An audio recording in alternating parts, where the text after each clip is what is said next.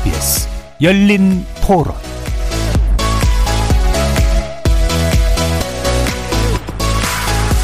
안녕하십니까. KBS 열린 토론 정준희입니다.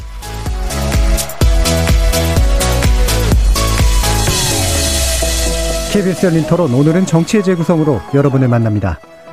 오는 3월 9일 대선과 함께 치러질 국회의원 재보궐선거 공천을 둘러싼 여야의 기류가 심상치만은 않습니다. 이번 국회의원 재보궐선거는 서울 종로, 서초갑, 경기 안성, 대구 중남, 충북 청주 상당 등총 5개 지역에서 치러질 예정인데요.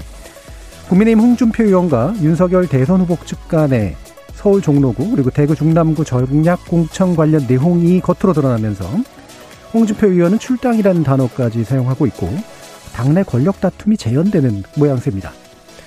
권영세 공천관리위원장을 필두로 한 공관위가 어떤 결정을 내리게 될지 그 배경은 또한 무엇인지 주목되고 있습니다. 한편 민주당 이재명 후보는 책임 정치가 매우 중요하다 하면서 당 지도부가 내린 공천 결정과는 결이 다른 메시지를 내고 있는데요. 이 내용 포함해서 이른바 86 용태론, 이재명 후보 최측근 인사들인 7인의 배규종군 선언 등 여당 내 인적 쇄신 움직임에 대한 정치의 재구성 패널들의 평가 들어보겠습니다. 이어지는 2부에서는 김건희 씨와 서울의 소리 기자 간 7시간 녹취록 대부분은 공개해도 된다는 법원의 결정이 내려진 것에 대해서 그리고 그 이후의 정책 파장에 대해서도 분석해보는 시간 갖도록 하겠습니다. KBS 열린 토론은 여러분이 주인공입니다. 문자로 참여하실 분은 9730으로 의견 남겨주십시오. 단문은 50원, 장문은 100원의 정보 용료가 붙습니다. KBS 모바일 콩 그리고 유튜브를 통해서도 무료로 참여하실 수 있고요. 시민 논객 여러분의 날카로운 의견과 뜨거운 참여 기다리겠습니다. KBS 열린 토론 지금부터 출발합니다. 살아 있습니다. 토론이 살아 있습니다. 살아있는 토론, KBS 열린 토론. 토론은 라디오가 진짜입니다. 진짜 토론, KBS 열린 토론.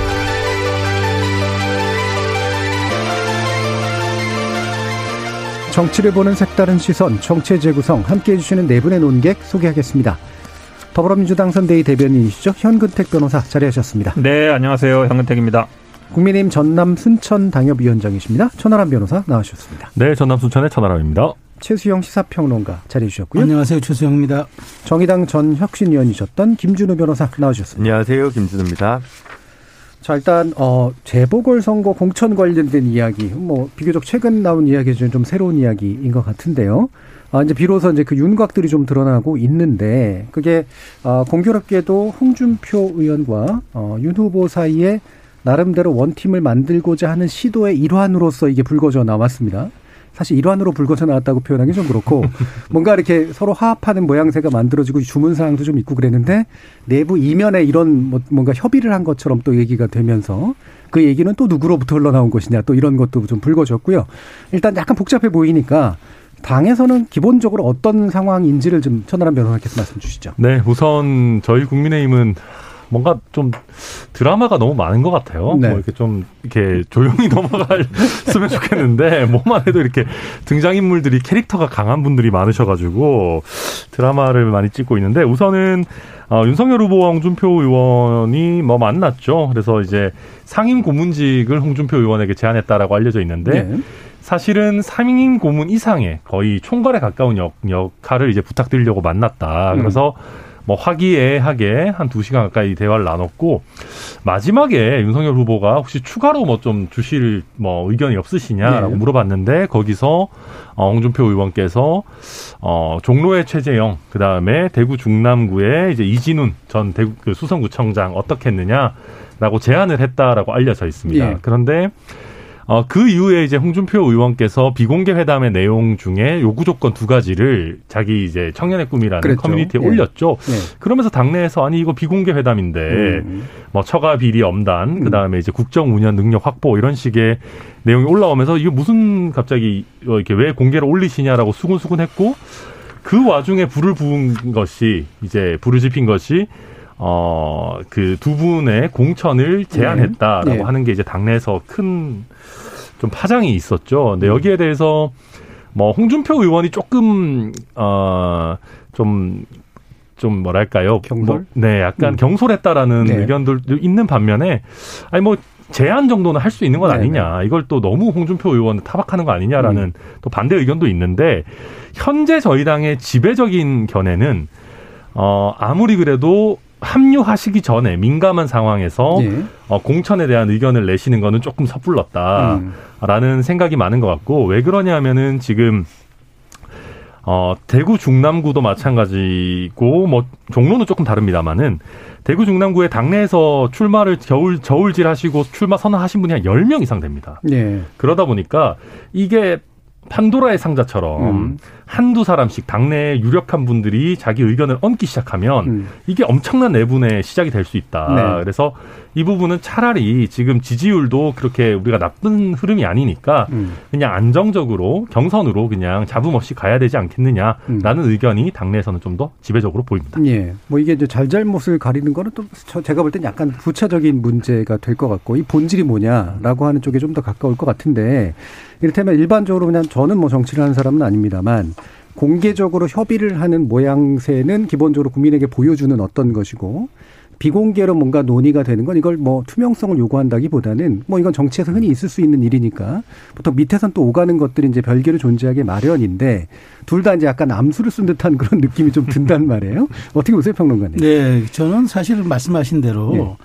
사실 이 문제는 본질이 아니었거든요. 네. 본질은 뭐냐면 이제 홍준표 의원이 선대에 참여해서 실제로 원팀을 만들어 주냐 그게 관심이었잖아요. 그게 네. 본질이었고 그리고 그러니까 이제 두 가지 얘기를 한 거죠. 국정 운영을 담보할 만한 조치를 해라.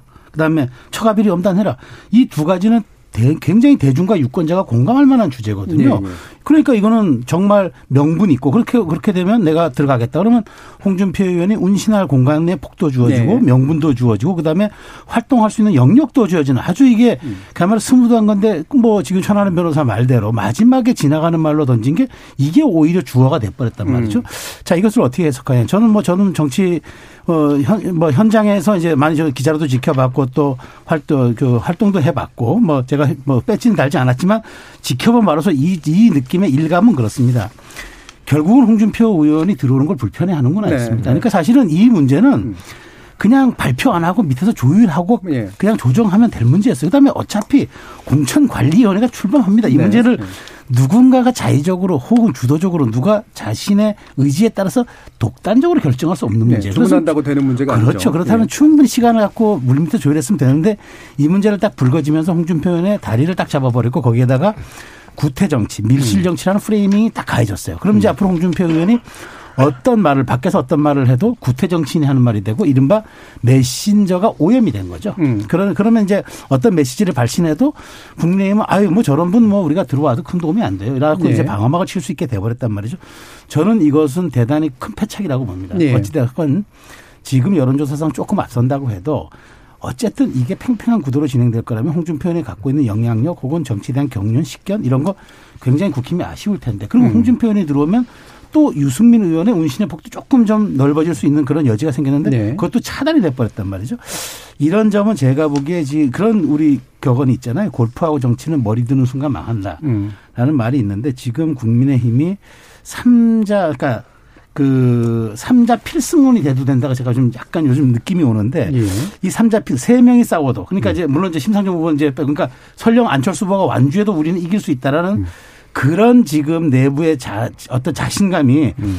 이런 지금 말하자면 홍준표 의원의 발, 그 발목을 잡는 쪽으로 가고 있는 것 같은데 이건 장기적으로는 제가 이게 저는 독이 될 가능성이 매우 크다라고 네. 봅니다. 아까 평론가님 제가 할 얘기 다 해버렸는데 네. 네, 거의 100% 동의하는데 왜 그러냐면 한마디로 얘기하면 홍준표 필요 없다 굳이 네. 그 얘기 같아요. 왜냐하면 지난번에 이게 기시감 뭐 자꾸 말씀드리는데요. 이준석 대표랑 갈등이랑 비슷해요. 음. 그때도 굉장히 지지율이 좋았거든요. 막 40%막 초과하고 이럴 때였는데 굳이 뭐 이준석 대표가 없어도 이긴다 이런 분위기였는데 지금도 저는 비슷하고 보거든요. 왜냐하면 사실은 그걸 어떻게 정리해 가는지가 중요한데 어, 사무총장이 전 당대표고 대선 후보까지 했던 분인데 바로 다음날 그냥 정면에서 들이받더라고요. 예. 당원 자격까지 운운한 정도면 음. 되게 큰 거거든요. 그러니까 나가는 권영, 얘기랑 비슷한 권영세 거예요. 의원이 이제 홍준표 의원을 그렇죠. 들이받았다. 이거죠. 왜냐하면 예. 뭐 정치 경력으로 음. 보나 지난번에 대선 후보로 나갔던 분이잖아요. 예. 그 다음에 더 재밌는 과정은 윤석열 후보가 그 다음날 바로 최재형 원장 만나가지고 쉽게 얘기하면 이제 홍준표 필요 없고 우리 직접 얘기하면 되는데 어, 당신이 예. 왜 하냐. 예. 정치에서는 그게 사실 어찌 보면 예의라는 거거든요. 예. 그러니까 어쨌든 예. 서로 섭의는 안 했다고 하지만 그래도 홍준표 의원 입장에서는 본인 도와줬다면 챙겨준 거잖아요. 예, 예. 그럼 최재형 위원장도 생각이 있으면 비공개로 하든지 해야 되는데 네. 그렇게 만약에 챙기 해라고 했는데 저쪽에서 노 했는데 직접 만나버리면 홍준표 대표는 완전히 바보 되는 그렇죠. 거예요. 직거래로 바뀌어 어, 그렇죠. 완전 히 바보 되니까 그러니까 없어도 된다는 얘기잖아요. 음. 그러니까 어 그럼 뭐 홍준표 의원 입장에서는 완전히 본인은 어쨌든 좀 원팀 이렇게 하면서 가려고 얘기했던 건데 바로 다음 날 사무총장이 완전히 들이받고 예. 그다음에 후보는 직접 자기가 추천했던 사람 만나가지고 당신 없어도 그냥 우리끼리 얘기하면 돼라고 얘기해버리면 아무것도 할 일이 없잖아요. 예. 그러니까 아, 홍준표 지지가 결국 2030 지지고 음. 이준석 대표도 사실은 이준석 그2030 지지를 받고 있고 최근 여론조사를 보면 2030들이 어쨌든 윤석열 후보를 지지하고 있다. 굳이 홍준표 의원은 안 와도 우리가 아, 2030 지지를 가져올 수 있다. 네. 그러니까 당신은 그냥 아, 조용히 있어라. 음. 이제 아니면 나가든지 말든지 신경 안 쓴다. 뭐 이 정도 메시지인 것 같아요. 제가 예. 그러니까 천하람 변호사님 아까 이제 어쩔 수 없이 당내 입장을 그 골고루 균형 있게 얘기를 해주셨지만 당 바깥에서 보시기에는 어, 홍준표 의원의 어떤 내세운 명분을 가지고 뭔가 좀 더 전반적으로 좀 팀을 키우는 그런 방향으로 가지 못한 채 과감하게 내쳐버리는 그런 상태로 갔고 거기에 배후에는 지지율에 대한 자신감 같은 것들이 존재하고 있다라고 지금 얘기를 음. 보셔, 해주셨어요. 예, 그러니까 교수님. 개국 공신이 많이 필요 없는 거죠. 예, 예. 그러니까 개국 공신을 줄일수록 농공 행상에 유리하니까. 음. 근데 그게 순수하게 권영세 사무총장의 이 작품이냐 저는 그럴 거라고 생각하진 않고요. 만약에 그 명분이라고 이제 최세용 평론가님께서 얘기해 주신 그 두 가지 테마 거기에 그, 그걸 이제 공개한 것 자체에 대해서 후보 본인도 좀 기분 나빠. 특히 처가 비리 엄단 문제와 관련해서는 기분 나빴던 거 아니냐라는 네, 추측을 네. 안 해볼 수가 없는 거예요. 안 그러면 어, 이렇게까지 사무총장이 그래도 복심이어야 하는데 이렇게 그 공천과 관련된 부분을 어, 오픈하면서 이거 모든 걸 무화시키는 결단을 할 수 있을 거라고 생각하진 않거든요. 음. 어렵게 마련된 자리일 텐데, 그러니까 처음부터 좀 맞득치 않았다라는 생각을 어, 가진 거 아니냐 윤 후보가라는 생각이고요. 그렇다면 결국 아까 현근택 변호사님께서도 말씀하셨지만 유승민, 홍준표 없이도 대선 승리할 수 있다라는 약간의 오만. 그러니까 네. 이준석, 김종인 두 분과의 갈등이 있을 때도 결국은 똑같은 건데 뭐 권력 투쟁 내지는 이권 다툼의 시즌 2라는 생각이 많이 들고 이게 어 홍준표 후보 없어도 된다 아니다라는 문제가 아니라 윤 후보의 권력관이나 가치관이나 정치관이 무엇인가에 대한 질문을 사실은 좀 던져볼 수 있게 한다는 측면에서 꼭 음. 좋은 게 아닌 것 같습니다. 네. 그 제가 그래도 조금 말씀드리자면은 음. 저는 윤 후보가 처가비리 엄단에 대해서 그렇게 크게 불쾌했을 거라고 생각하지는 않습니다. 실제 음. 그 자리를 전하는 사람들 입장에서도 어, 오히려 그런 국정 운영 능력이라든지 처가비리 엄단에 대해서 얘기했을 때는 분위기가 그렇게 나쁘지 않았다. 네. 실제 윤 후보 입장에서도 이미 여러 차례 뭐 원칙적인 얘기는 한 적이 있거든요. 뭐 공정하게 뭐 가족이라고 해서 예외 없이 뭐 하겠다라는 정도의 수준이고 어 뭐 그런 걸 한 번 더 반복하는 게 이제 어려울 거는 아닌데 다만 제가 당내에서 보면 홍준표 의원에 대해서 불만이 굉장히 많이 쌓여 있었습니다. 음. 그러니까 어, 경선 패배 이후에 윤석열 후보에 대해서 비판을 사실은 굉장히 많이 했고 네.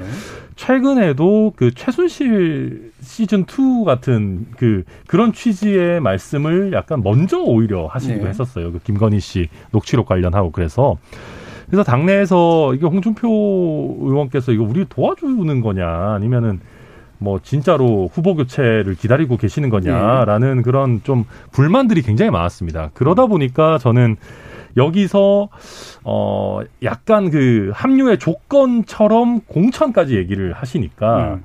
어좀 당내 여론이 급격히 안 좋아졌고 그런 상황에서 저는 권영세 의원이 뭐 후보와 아주 구체적인 상의 없이 얘기했을 수도 있을 거라고 봐요. 그런 정도로 홍준표 의원에 대한 당내 그 분위기가 굉장히 악화되어 있었던 상황이어서 네네. 네. 이게 뭐 윤석열 후보께서 뭐 글쎄요, 이걸 막 아주 디테일하게 홍준표 의원이 필요 없다라는 판단을 내렸는지는 네. 저는 뭐 그렇지는 않을 수도 있다. 그런데 당내 부글부글 끓은 것 치고는 몇 주 전에 이준석 대표에 대한 당내 여론 당직자부터 의원들까지 굉장히 안 좋았거든요. 근데 네. 마지막에 결국 음. 필요하니까 이준석 없이는 대선을 돌파할 수 없겠다라고 후보가 판단했던 거 아니겠습니까? 그러면 지금 이거 같은 경우는 홍준표 의원 없이 대선을 돌파할 수 있겠다는 판단을 후보가 최종적으로 네. 한 거라고밖에 저는 해석할 수 네. 있습니다. 지금 5276님께서 순천 개인 택시 42년차 정초룡입니다. 순천 국민의힘 천하람 위원장님 응원합니다. 한데요. 아이고, 네. 이름을 감사합니다. 살짝 예. 천하람으로 적어주셨어요. 네, 천하람이라는 점을 계속해서 주지해 주시면 될 것 같습니다. 네, 감사합니다. 네, 한표 얻었습니다. 예. 자, 근데 예, 방금 이제 그래서 뭐 두 분의 의견은 뭐 나름대로 다 합리적이신 것 같은데 아주 그냥 냉정하게 보면 어, 지금까지 명확하게 윤석열 후보 측은 지지율이 올라서 충분히 단독 행동이 가능하면 굉장히 이제 강한 모습을 보였고요. 좀 떨어지면 밉더라도 이제 그 어쨌든 남기고 끌어안고 이런 식으로 해가지고 뭔가 이렇게 화합하는 듯한 모습을 보였잖아요. 이 몇 번 이렇게 반복이 되다 보니까 혹시라도 만약에 지지율이 이후에 떨어져서 정말 도움을 필요로 할 때 예전과 같은 그런 어떤 모습들을 연출해낼 수 있을까?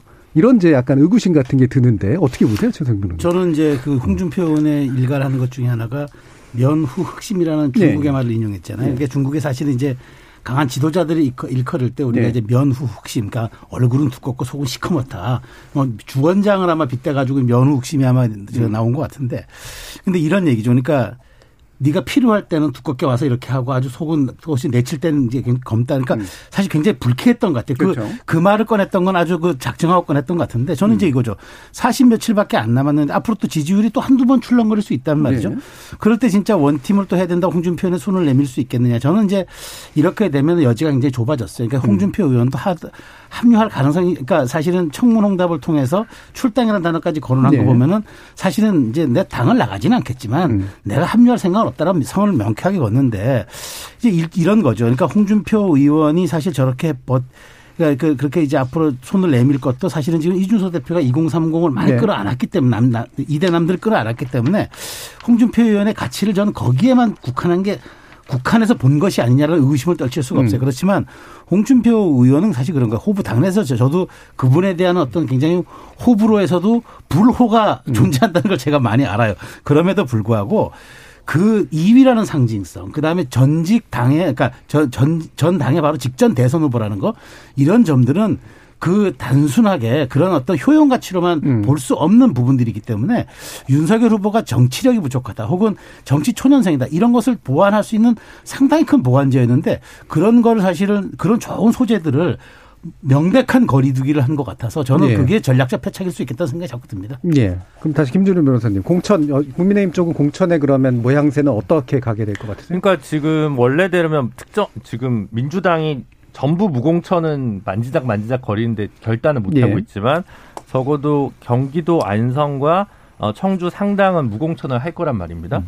그리고 서초구와 대구 중남구는 뭐 공천하면 당선이기 때문에 음. 다섯 군데 중에 이미 4승이 결정되어 있는 국민의 입장에서는 네, 국민의 입장에서는 그런 상황에서는 오히려 지금 현재 자기 후보 혹은 정당에서 부족한 부분, 혁신의 아이콘들을 전략적으로 영입해서 사실 대선의 승기를 굳혀야 되거든요. 그게 꼭 이준석 대표처럼 뭐 어, 청년이다. 꼭 그럴 필요는 없어요. 근데 뭔가 부족한 부분을 이제 하나 한 분 한 분 데리고 와야 되는데 지금 뭐 정우택 전 의원, 김학용 전 의원, 김재원 최고위원, 정미경 최고위원 이런 분들이 지금 유력하게 막 꼽히고 있는데 이러면 사실은 아무 감흥이 없고 음.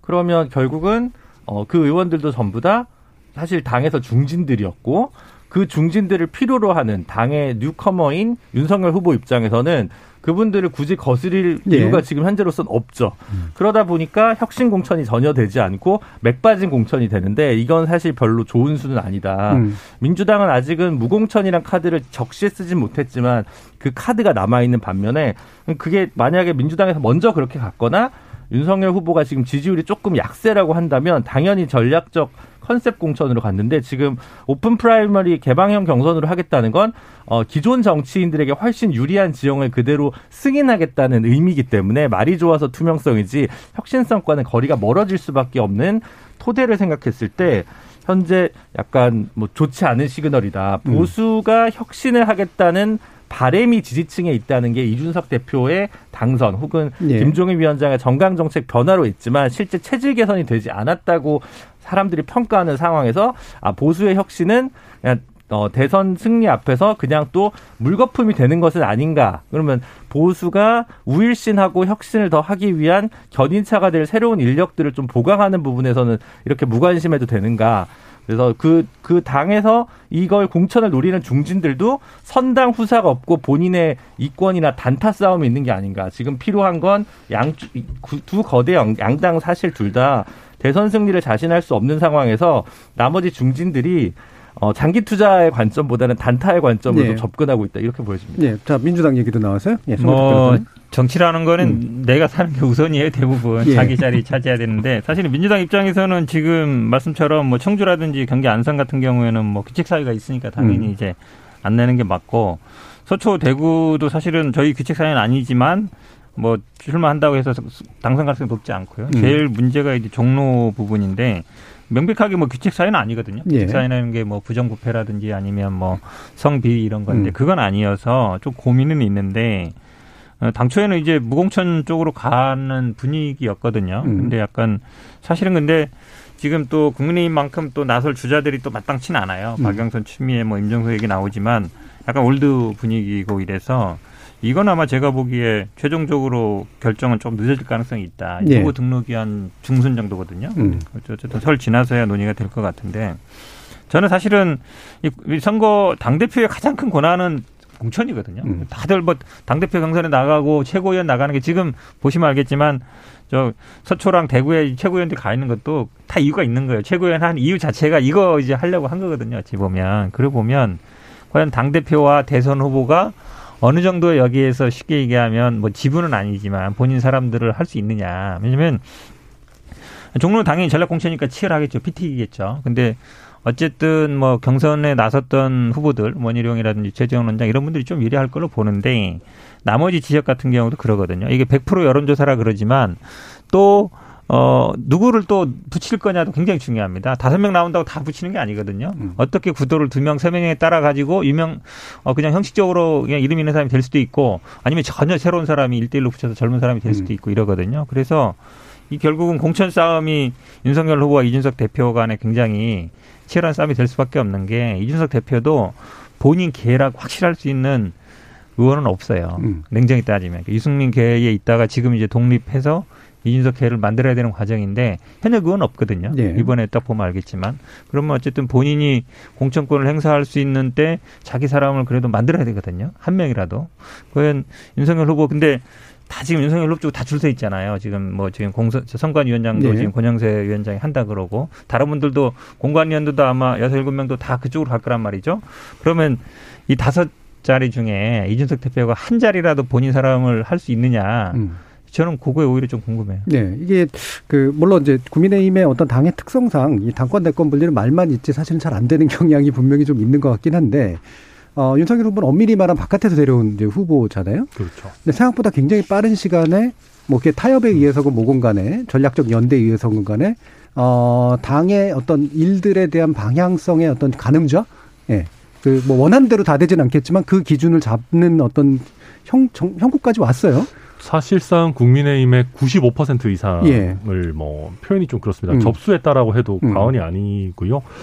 그래서 저도 이 윤석열 후보가 어 정책 역량은 아무래도 이제 평생 검사를 하셨으니까 네. 그렇다 치지만 정치력에서 또 그렇게 낮게 평가될 네. 건 아닌 것 같다라는 생각도 뭐 음. 합니다. 왜냐하면 이게 제1야당 그래도 그 꽤 유구한 역사를 그래도 자랑하는 제일 보수 야당을 굉장히 빠른 시간 안에 본인의 편으로 만들었어요. 음. 어 근데 저는 아까 이제 김준호 변호사님 말씀에 굉장히 공감하는 부분이 역시 이게 다 지지율입니다. 그렇죠. 저는 좀 아쉬운 부분이 이게 저희 저희나 민주당이나 뭐뭐 뭐 국민의당, 정의당 다 표현해 다 포함해서 이번 대선에서 뭔가 멋진 장면, 좀 음. 국민들한테 울림을 주고 감동을 주는 장면이 저는 냉정하게 봐서 없었다고 예. 생각하거든요. 그냥 저희 당은 뭐 계속 드라마나 찍고 뭐 이렇게 음. 대표랑 뭐 이렇게 갈등이나 하고 그런 거나 있었고 어, 재미는 있었을지 몰라도 사실 감동이 있었는지는 좀 의문입니다. 근데 사실은 이번에 그래도 혁신적인 공천을 통해서 국민들께 우리가 이 정도로 간, 간절하고 뭔가 우리도 변화를 하려고 한다. 단순히 이준석 대표가 대표로 된 것뿐만 아니라 지속적으로 변화를 하려고 한다라는 걸 보여드려야 되는데 지금 지지율이 조금 애매하게 잘 나오고 있고 음. 당내에서 많은 분들이 아 이게 또 어설프게 혁신을 시도하다가 또 당내 분란이 커진다. 이게 당내 분란이 지금 이제 한 40일 남겨놓고 이게 막 표출되면 선거를 그르친다 이런 생각 하시는 분들이 많기 음. 때문에 제가 봐도 이게 어떤 혁신적인 모습 보여드릴 수 있을까 조금 어 음. 자신은 없고요. 어그 아까 말씀하신 조금 돌아가서 이제 홍준표 의원 말씀을 하면은 이게 제가 봐도 최근에 저희가 스피커도 좀 충분히 민주당에 비해서 많고 예를 들면 음. 이준석 대표도 스피커로서 되게 역할을 많이 하고 뭐 그러다 보니까 좀 홍준표 의원에 대한 그 평가가 좀 낮아져 있는 거는 맞는 네. 것 같아요. 그러니까 이낙연 의원 같으면 그래도 확실한 지역 기반이 있는데 음. 거기에 비해서 홍준표 후보가 갖고 있던 2030 지지세는 이미 많이 다 이전이 됐기 네. 때문에 그런 면에서 아까 홍준표 의원이 와서 그냥 도와주시고 하나의 스피커가 되시는 것까지는 사람들이 당연히 뭐 납득 그것까지는 개국 공신 하나 더 늘어나는 것까지는 받아들였겠으나 음. 홍준표 의원의 공천 관여까지는 못 받아들이겠다라고 하는 예. 것이 우리가 그 정도로 궁하진 않다라는 음. 게 반영된 거다. 뭐 비슷한 예. 뭐 지지율이 사실은 좀 애매한 음. 게 어, 그 역량이다. 저도 그건 인정합니다. 네. 자, 그러면 지금 민주당 상황이나 국민의힘 상황을 이제 지켜보시면서 뭐 물론 핵심은 대선이겠죠. 결국 대권이 어디로 가느냐고 그거의 종속 변수로서 이제 기타 뭐 재보궐 선거라든가 이후에 지역 선거, 지방 선거가 이제 이어지긴 하겠습니다만 어, 되도록이면 이제 이게 뭔가 패키지가 묶여서 어, 약간 이제 미래 권력을 만들어내는 데 있어서의 어떤 새로운 분위기 이런 것들도 되게 중요할 것 같은데 어지간하면 할 수도 있을 것 같은데 왜 이렇게 이게 낱낱이 그냥 쪼개지는 분위기일까? 그러니까 어떻게 세요? 저는 이제 제가 좀 드리고 싶은 말씀 그거예요. 그러니까 사실 양당이 대선의 사활을 걸었잖아요. 네. 그러니까 사실 대선이라는 게 대한민국 5년 대통령 단임자에서 다 갖는 거란 말이죠. 사실상 모든 걸 책임을 지고 가는 건데 그럼 사실 이 다섯 개 정도의 이 부분은 민주당 입장에서 놓고 보면은 거대 80, 180석 가까운 이제 열린우리당과 합당이 되면은 뭐 그렇게 되면 그 뭐 아쉬운 게 없는 거라. 열린민주당. 예. 열린민주당. 네. 그러면 이제 그 내려놔도 사실은 이제 어떤 타이밍에 내려놓느냐가 전략적 지점이 될 텐데 음. 저는 국민의힘이 좀 제가 저 제가 뭐 전략에 조금이라도 관여한다면 제가 정말 저는 정치를 합리적 시선과 그냥 어 뭐랄까 상식의 높이에서 보면 넓히면 살고 좁히면 죽는 네. 게 정치 아닙니까? 그러면 음. 이 네 군데 종로는 좀 특별한 경우니까 네, 네 배로 두더라도 음. 나머지 네 군데는 윤석열 후보가 출마한 명분이 뭡니까? 공정과 정의 아닙니까? 네. 지금 targeting 삼고 있는 전략 지점 어디입니까? 여성과 청년. 그럼 좀 그렇게 네 군데로 나눠서 상징성 있는 인물들로 각각에 주면은 음. 이거는 대선 전략에 버금가는 혹은 대선 전략을 더 가, 가, 그, 그, 가속력을 붙이는 그런 것 유리한 고지를 찾을 그럼요. 그러면서 이제 음. 그 자체가 이제 대선 후보가 주는 메시지가 되고 음. 윤석열이 지향하는 국정 방향, 의회와의 협력, 그다음에 국민의힘이 지향하는 새로운 정당의 체질 개선 음. 이런 게 다 된단 말이죠. 공정, 정의, 여성, 청년 찾으려면 충분히 찾아요. 그리고 여성 청년의 균형 있게 들어가고 공정과 정의를 상징할 수 있는 사람 끌어들이면은 저는 그것이야말로 국민의힘이 앞으로 지지율에 그렇게 일희일비하지 않는 탄탄한 저는 말하자면 어떤 성을 쌓는 것이라고 생각을 하는데 근데 그래 매일, 매일 말하는 게, 아, 뭐 경선관리위원회를 둬가지고 기계적 중립하겠다. 저는 음. 기계적 중립이 아니고 속보이는 중립인 거죠. 네, 네. 뻔한 결과. 그게 뻔한, 뻔한 중립인 거. 그러니까 그런 건 아무 의미 없다는 거예요. 그러니까 음. 저는 굉장히 가점이 되고, 아니, 득점도 한두 점이 아니라 상당 부분 득점이 될 수 있는 것들을 스스로 이렇게 방기하는 그 음. 모습이 그럼 홍준표 의원은 그런 명분으로 내쳤으면은 차라리 이런 명분을 가지고 오히려 언론과 대국민 어, 어떤 대국민에게 설득력 있게 얘기했으면은 오히려 홍준표 의원의 입지가 좁아지죠. 그런데 지금 네. 그렇게 안 하잖아요. 음. 그래서 저는 그런 것들이 지금 말하자면 애매한 지지율이라고 사람에서 표현했는데 음. 자꾸 고개를 드는 습성이 있는 것 같아요. 네. 근데 이제 이런 것도 있는 것 같긴 해요. 그러니까 양당 모두 당에서 정확히 저는 장악했다고 생각하지 않거든요. 네. 본인들이 네. 공천한 의원들이 있는 게 아니기 때문에 음. 이회창 총재는 96년 총선으로 데뷔를 해서 97년 대선을 패배했지만 그 다음 대선까지 쭉 당을 장악할 수 있었습니다. 음. 하지만 윤석열 후보나 이재명 후보는 이번 대선에서 패배하면 다음 총선 공천을 가져갈 수 있는 사람들이라고 저는 생각되지는 않아요. 솔직히 네. 말씀드려서 굉장히 또 음. 많은 어 4분 5일과 합종 그렇죠. 연행이 좀 예상이 되는 예. 거거든요. 그러다 보니까 대선 승리를 위한 하위 전략으로서 재보궐 공천이 배치되지를 못하고 있는 게 예. 양당 모두 마찬가지라는 거죠. 양당 모두 어, 고만고만한 중견들의 봉건 영주들이 이렇게 딱 또아리를 잡고 있기 때문에 음. 후보들이 핵심적으로 자기 전략을 관철시키지 못해서 제가 볼 때는 어 다 답답할 수도 있고 아니면 답답한 게 아니라 당내 역학 관계 속에서 본인의 스페이스가 그거밖에 안 된다라고 인정하는 걸 수도 있죠. 윤 후보도 마찬가지고. 네. 음. 하지만 그게 대선 승기에 있어서 조금 더 가까워질 수 있는 무기를 스스로 놓는다는 측면에서 음. 어, 밖에서 보는 사람들 입장에서는 도저히 이해할 수가 없는 거죠. 예, 각 후보의 관점에서 보면 뭔가 이렇게 개혁적인 어떤 정치판을 만들어 주는 게 자신의 승리에도 도움이 되고 이후 정치에도 도움이 될 텐데 그거를 또 이제 그대로 받아들일 수 없는 당내 역학 관계가 어, 차이를 만들고 있다. 민주당 진짜로 그렇습니까? 아니 뭐 그런 부분보다요. 오히려 지금은 대선 사실은요. 저도 네. 뭐 가끔 문자도 받고 지금 뭐 지방선거 나가는 분들 뭐 출판 개념하면 뭐 이렇게 영상도 보내달라 하는데 그거 자체를 굉장히 지금 이제 어, 안 돼, 그거 하면 안 되는 분위기예요. 네. 대선에 올인해도 될까 말까한데 자기 정치한다는 얘기를 많이 듣기 때문에 네. 지금 보궐선거에 생각 있는 사람들도 말을 못 꺼내고 있는 상황이죠. 음. 저는 아마 그거는 뭐 여야 비슷할 것 같은데 왜 그러냐면 그러면 이제 본인 선거하겠다 그러면 문자도 지금 할 수 있는 게 문자 보내는 거 하고 그다음에 뭐 출판 기념회 하는 거 하고 그다음에 뭐 명함은 지금은 아니겠지만 이제 예. 그거밖에 없어서 그거조차도 약간 생각이 있는데 저희 당 뭐 아시겠지만 지금 현재 그렇게 분위기가 좋은 상황이 아니기 때문에 더 어렵죠. 음. 그래서 오히려 저도 가끔 뭐 여론조사 동네에서 받고 이러면 제가 들어가는 이름 여론조사를 받아도 기분이 별로 안 좋더라고요. 이걸 예. 누가 돌리 일이지 지금 상황이 누가 돌리고 있지 홍보 예. 자기 홍보하는 거 아니야 이런 생각이 들 정도라서 예. 뭐 일단은 제가 보기엔 지금 당장은 얘기 자체를 꺼내기가 쉽지 않은 상황이다 음. 이렇게 말씀드리겠습니다. 아니 근데 네. 이 부분 있는 것 같아요. 그러니까 사실은 네 군데는 공천을 안 할 거나 해도 의미가 없을 것 같고요. 민주당은 사실 종로 하나만 남는 문제거든요. 근데 종로가 가지는 전략적인 문제가 있기 지위가 있기 때문에 예를 들면 어 본인은 굉장히 모욕적일 수 있지만 뭐 김동연 후보를 뭐 데리고 왔을 때 종로라도 뭐 공천을 드려야 되는 거 아니냐 이런 구상을 하시는 절, 어, 전략통, 기획통이 있을 것이고 국민의힘의 입장에서도 어, 여차의 단일화 경로 속에서 종로가 좀 배치될 수 있을 있지도 않을까 이런 이제 가능성 때문에 남겨두는 거죠. 물론 이제 일각에서는 뭐 국민의 당과 좀 단일화를 하려면 종로뿐만 아니라 또 한두 석을 더 내줘야 될 수도 있다라는 생각까지도 할 수 있을 텐데 지금 그 단일화가 좀 무산되는 분위기로 가다 보니까 일단 종로만 남겨놓고 나머지는 공천 프로세스를 진행하는 걸로 가는 것 같기도 합니다. 그래서 네. 동일한 선택이라 하더라도 어, 민주당과 국민의힘이 가지고 있는 실질적으로 놔야 될그 이권은 그 경중이 다른데 그런 면에서 봤을 때 이해는 가지만 특별히 다른 당과의 단일화를 현재 민주당이 염두에 두고 있지 않다면 종로패를 빨리 버리는 게 음. 오히려 어, 왜냐하면 뭐 그 전에 먼저 국민의힘이 전략 공천 공천 컨셉으로 가져갔으면 그 뒤에 무공천이다라고 해봐야 아무런 힘이나 메시지나 감흥이 없을 거라고 생각하거든요. 그래서 네. 저는 약간 이미 실기했지만 지금이라도 빨리 던지는 게 그리고 음.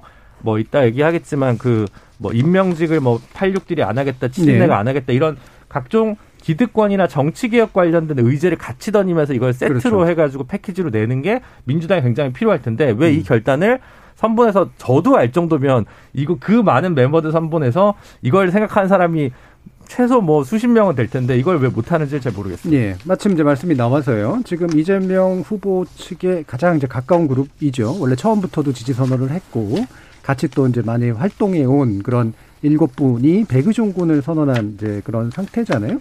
이게 이제 뭐 큰 파장까지 일으키지는 않고 있는 것 같긴 한데 그래도 한 가지 흐름이긴 한데 어떻게 평가하세요? 저는 딱 기시감이 들었죠. 예. 많은 분들이 느꼈을 거예요. 그 이제 DJP 하나 받은 1997년 네. 대선 때 이른바 동교동 핵심 가신들이라고 그랬죠. 근데 지금이야 뭐 측근이란 말 있지만 그때는 가신이란 그렇죠. 가신이란 말들이 유행했는데 그 가신 그룹들이 이제 와서 우리가 절대 임명 그 대통령이 그러니까 김대중 대통령이 돼도 우리는 임명직 받지 않겠다.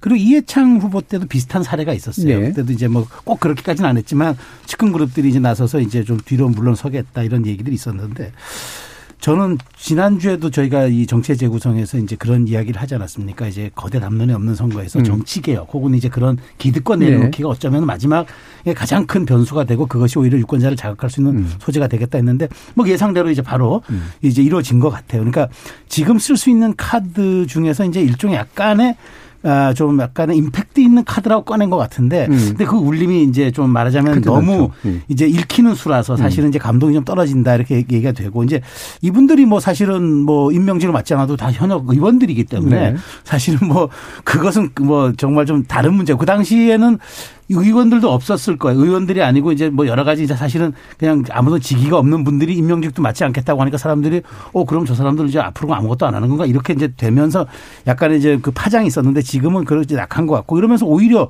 이 얘기가 나오니까 그럼 86은 어떻게 할 거야? 뭐 이게 지금 약간 나가는 분위기인데 저는 그래서 저 김준우 변호사 좋은 말씀 해 주셨어요. 기득권은 상상하는 이상으로 내려놔야지 그게 내려놓는 거지 예. 우리가 생각하고 있는데 내려놨는데 그게 기대에 못 미치면 오히려 그것이 효과는커녕 오히려 그 역, 역효과만 좀 내는 경우가 있어서 저는 물론 이제 극약 처방식으로 꺼내긴 했는데 좀 더큰 파, 큰 폭으로 이 인적 쇄신 혹은 86 문제를 꺼져 사실 86이 뭐 용퇴한다고 사실 대한민국 경제가 발전하고 그런 건 아닙니다. 네. 다만 음.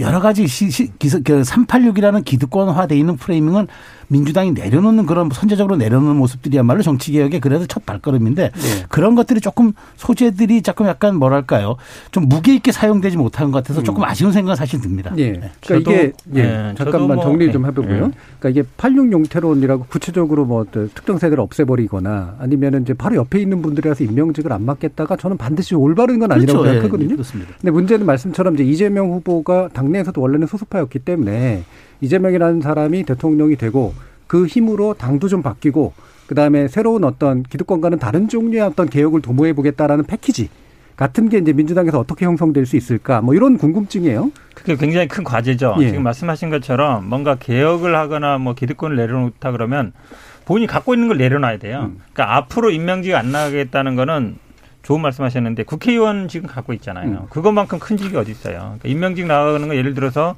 원외 인사들, 뭐 저희처럼 의원 아닌 사람들은 굉장히 큰 타격이 있을 수 있지만 음. 국회의원들은 큰 타격이 아니거든요. 음. 그러니까 국민들이 보기에 뭘 내려놨나 이런 생각이 든단 말이죠. 지금 사실 당내에 뜨거운 이슈가 두 개 정도 있는데 하나는 이제 이상직 의원 윤미향 의원 사퇴건 예. 이게 이제 어쨌든 국회 윤리 저 자문위에서 넘어왔지만 음. 윤리에 처리 안 되고 있잖아요. 음. 근데 사퇴해야 되는 거 아니냐. 저도 지난번에 들었지만 윤명호 저기 윤리숙 의원, 곽상도 의원이 어쨌든 사퇴했거든요. 그때 음. 사퇴 배원의 가장 큰 거는 정권 교체에 걸림돌이 안 되겠다 했어요. 곽상도 음. 의원도 약간 지금 결과적으로 보면 과한 같은데 윤리숙 의원도 아버지 투기 문제이기 때문에 사실은 뭐 징계 대상인가 싶은 정도였는데 본인이 어쨌든 던진 거거든요. 근데 민주당이 그런 사람이 하나도 없는 거예요. 근데 이상직 의원은 육, 징역 1심에서 6, 6년 받았고 임명 의원도 물론 무죄를 다투고 있습니다만 어쨌든 여성 운동이나 이거에 대해서 이, 이 대남들이 굉장히 반, 반감을 많이 갖고 있는 상황에서 네. 근데 내려오는 사람이 하나도 없는 거고 음. 그 다음에 이제 삼선 초과 금지를 이제 장경태 의원이 뭐 혁신에서 던졌는데 당내 의원이나 많은 분들이 이 설마 되겠어? 어, 결국 뭐 총선 때 가면 위험하게 되지 않겠어? 이 생각을 많이 하고 있거든요. 핵심적인 게 그거였어요. 지금까지 삼선도 안 된다 했거든요. 근데 많은 분들이 여의도에 있는 많은 분들이 에이 그때 가면 앞으로 삼선 하겠지 앞에 음. 건안 쳐주겠지 이렇게 생각하고 있단 말이죠. 그러니까 사실은 상징적인 의미가 있는 예를 들어서 뭐 당 대표라든지 아니면 뭐 이런 원내 대표든 아니면 좀 다선이어 있는 분들이 누군가는 아 나는 동일 지역구에 선출 저 출마하지 않겠다 예. 다른 지역 나가겠다 당에서 정해준 데 나가겠다 음. 이렇게 선언을 해야 돼요. 그래야 음. 사람들이 아 실제로 이게 효력을 갖겠구나 이 생각을 갖는 거거든요. 그래서 저는 지금 말씀처럼 이분들이 어쨌든 뭐 임명제 안 나가겠다는 건 중요하지만 이거 갖고는 제가 보기에 국민들이 별 효용 음. 없다. 저는 아마 이 삼선 초과 금지도 결국은 386 용태론을 염두에 둔 거지만 예. 지금까지는 본인이 직접 김정민 의원도 얘기했지만 본인 또 재선이고 음. 본인도 386 맞거든요. 음. 그러니까 본인이 안 나간다는 말 하지 않았어요. 음. 그러면 이제 나는 빼고 당신들 해라는 얘기를 들리니까 국민들이 예. 보기에는 내가 가진 걸 내려놓은 사람이 지금 한 명도 없는 거예요 민주당에는. 음. 제가 보기에는 그건 뭐 개혁에 대한 아직은 좀 부족하다라고 생각할 수밖에 없죠. 네, 그러니까 아무리 당내에서 음. 그 장악력이 부족한 이재명 후보지만 원내 기준으로 봤을 때 그럼에도 불구하고 이 문제에서 또 이재명 다음이 없는 거예요. 네. 예를 들어 지난주인가요? 개헌 얘기를 잠깐 토론 중에서 음. 하시다가 뭐 순차 개헌을 할 수도 있고 필요하면 뭐 1년 단축할 수도 있다. 이래가지고는 이재명 다음이 아니죠. 이거는 네. 이낙연 후보가 얘기했으면 그렇구나 이렇게 얘기할 텐데 예. 이재명 후보면 아 나는 이 국정을 위해서 저는 4년만 하겠습니다. 저는 음. 중임하지 않고 1년 단축하겠습니다. 음. 저는 1년 단축 스스로 한 최초의 대통령이 되겠습니다. 이렇게 나가야 되는 거예요. 네. 저는 386을 어, 장관에 놓지 않겠습니다. 그냥 그냥 본인이 차라리 선언을 해야죠. 음. 위성정당 방지법 검토해야 된다고 해가지고 민주당에서 모 의원이 입법 발의 준비하다 발의도 안 됐거든요. 그러니까 무슨 이렇게 슬쩍 꺼내다가 트위터 하듯이 말아요. 그러니까 본인이 지금 다른 386에 대한 장악력이나 예를 들어 장관들이 그 얘기를 할 수는 없지 않습니까? 이인영 의원님 장관하고 있는데 내가 뭐 나중에 뭐 안 하겠다. 네. 이거를 이끌어낼 수는 없단 말이에요. 상징적인 자본을 갖고 있는 분들이 어 장관 자리에 있는 분들이 꽤 많기 때문에 이거를 사실은 할 수 없어요. 그럼 이재명 후보가 이재명 다음이란 무엇인가? 이재명이 한다라고 했던 그 마인드에서의 정치개혁 의제들을 탁탁 던져야 되는데 당내에서 눈치를 보는 거죠. 저희가 볼 때는 그렇게 보이거든요. 음. 그러니까 쉽지 않은 문제라고 얘기하는데 쉽지 않죠. 근데 지금 대선이 쉽지 않아요. 네. 그러면 뭐가 쉽겠어요? 이걸 던지고 지더라도 어떻게 지느냐가 되게 중요한 건데 음. 어, 제가 볼 때는 그 부분에서 후보가 빨리 결단하지 않으면 분위기가 별로 좋지는 않은 것 같습니다. 이게 결국 어려운 문제가요. 그러니까 다 아시겠지만 이재명 후보가 뭐 국회의원이 한 것도 아니고 네. 그러니까 당내에 쉽게 얘기하면 이재명 개라고 확실하게 할 수 있는 사람도 있는 것도 아니란 말이죠. 음. 근데 혼자 던졌다가 당연히 우리 당에는 아시겠지만 86이라는 분들이 뭐 반 이상이거든요. 그러면 삼선 이상인 분들만 지금 40몇 명 됩니다. 네. 굉장히 많죠. 다 오래됐고 되기 때문에 집단 반발할 거 뻔하거든요. 음. 선거를 치러야 되는데 이제 수족이 다 손발이 없어질 가능성도 있어서 후보가 직접 하기는 쉽지 않은 상황이에요. 예. 말씀처럼 뭐당 대표도 하고 예를 들어서 뭐 예전에 문재인 대통령처럼 본인들이 이렇게 준 사람들이 공천 준 사람도 많고 해서 한 3, 40명 거느리고 있으면 모르겠지만 그게 안 된 상황이기 때문에 그런 딜레마가 있는 거죠. 예, 그 딜레마들의 양 후보다 애매한 지지율이 딜레마였던 굉장히 중요한 기준인 것 같아요. 예, 예. 선아람 변호사님. 예, 그 저희 저희 당도 마찬가지라서 뭐 뭐라 말씀드릴 수가 없는데. 어, 그, 맞습니다. 그리고 일단 저 7위 내부터 평가를 하자면 약간 좀 생, 생뚱맞다라는 느낌이 예. 있죠. 그리고 지금 이제, 어, 지지율이 조금 빠지면서 약간 중구난방식으로 음. 이제 너무 많은 아젠다들을 예. 갖고 나온다라는 느낌을 일단 주고요. 어, 예전에는 7인회가 7인회에 실체가 없다 이런 식으로 부인을 했었어요. 음. 근데 이제 갑자기 또 뭐 백의종군 하겠다 이러니까 약간 좀 어색한 면은 있었고 반면에 제가 봤을 때는 86 용퇴로는 사실 민주당의 미래를 봤을 때는 굉장히 중요한 음. 주제입니다. 이게 어, 물론 우리 민주화 운동에 그분들이 굉장히 기여를 하셨지만 사실은 뭐 제가 이제 보면 우리 현근택 변호사님이나 아니면 김성애 대변인님이나 두 분이 뭐 동안이시지만 사실 연 연배가 그렇게 낮은 게 아닌데 네. 나이까지 끄트머리에 걸쳐 있죠. 네, 낮은 게 아닌데 천명 이쪽 저쪽인데 그러니까요. 그러니까 민주당 내에서는 근데 그때 당시 민주화 운동을 한 세대가 아니라는 것 때문에 뭔가 하나 아래 세대 훨씬 음. 뭔가 아니 너희는 아직 젊잖아라는 네, 그런 네. 식으로 세대 교체를 늘상 거부하고 있는 면이 네. 있어서 그러다 보니까 이거는 단순히 이번 대선 승리뿐만 아니라 굉장히 민주당으로서 중요한 아젠다고 지난번에 초선 다섯 명이 사칠 재보궐 이후에 뭐 조국 장관 반성 이런 걸 냈을 때도 이게 반향을 못 일으키는 게 이게 너무 그 86 그 뭐 카르텔이 굉장히 강하다 보니까 뚫고 못 나가는 거거든요. 그래서 민주당 분들 만나면 이제 저한테도 하시는 얘기가 야, 왜 우리는 이준석 같은 사람이 없냐라고 하지만 그러니까 이준석이 나올 수 없는 환경인 거예요. 쉽게 얘기하면 예. 현재로서는. 근데 이 대선이 사실 이걸 돌파할 수 있는 굉장히 좋은 기회고 지지율을 위해서라면 뭐든 해야 된다. 선당 후사가 그나마 발휘될 수 있는 그런 장면인데 음.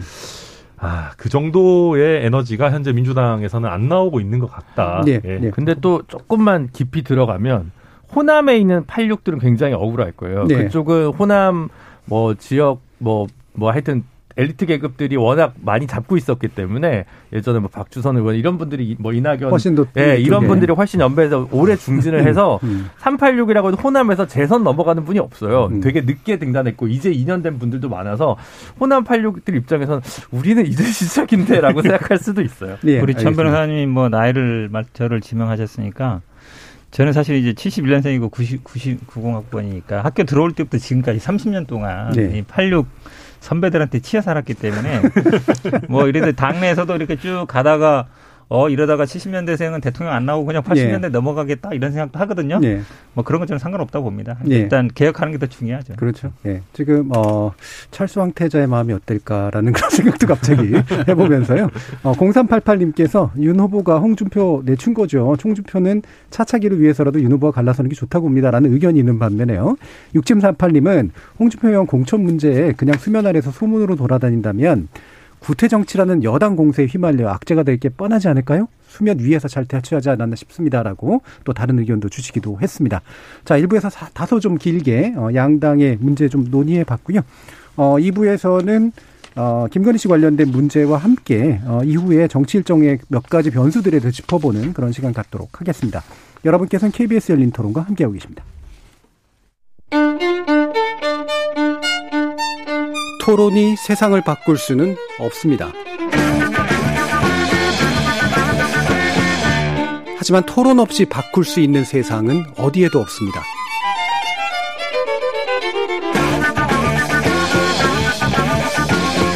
세상의 선한 변화를 갈망하는 당신. 정답이 아니라 질문의 힘을 믿는 당신. 우리 KBS 열린 토론에서 만납시다.